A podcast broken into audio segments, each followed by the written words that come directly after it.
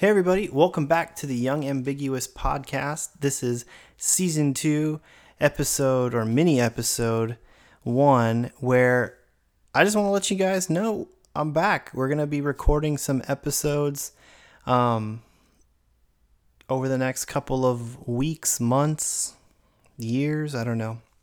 We'll see what happens. But a lot has changed since last season for me in my life. Um, and I'm finally done putting this off. I want to get back out there. I want to be speaking some truths that we might not be hearing and we need to hear each week.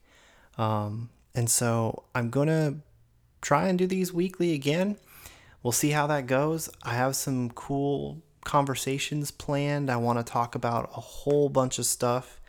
You know, and Trump keeps going crazy. It'll be plenty to talk about. And as, um, you know, a lot of evangelicals keep defending him. We'll have plenty of things to talk about, but not that this podcast is all about him.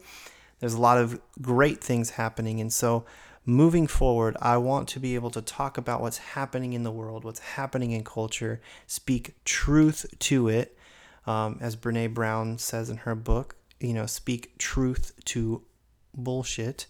Um, but I want to be able to build. I want to be able to talk about the good things, the cool things, the amazing things that are happening in our communities and in our culture. And I have a lot of friends who are building some really cool things and putting together some pretty amazing businesses and communities. And just they're really resilient people that I respect and look up to. And so this season is going to be a little bit different than uh, last season but I'm excited about it. I'm pumped.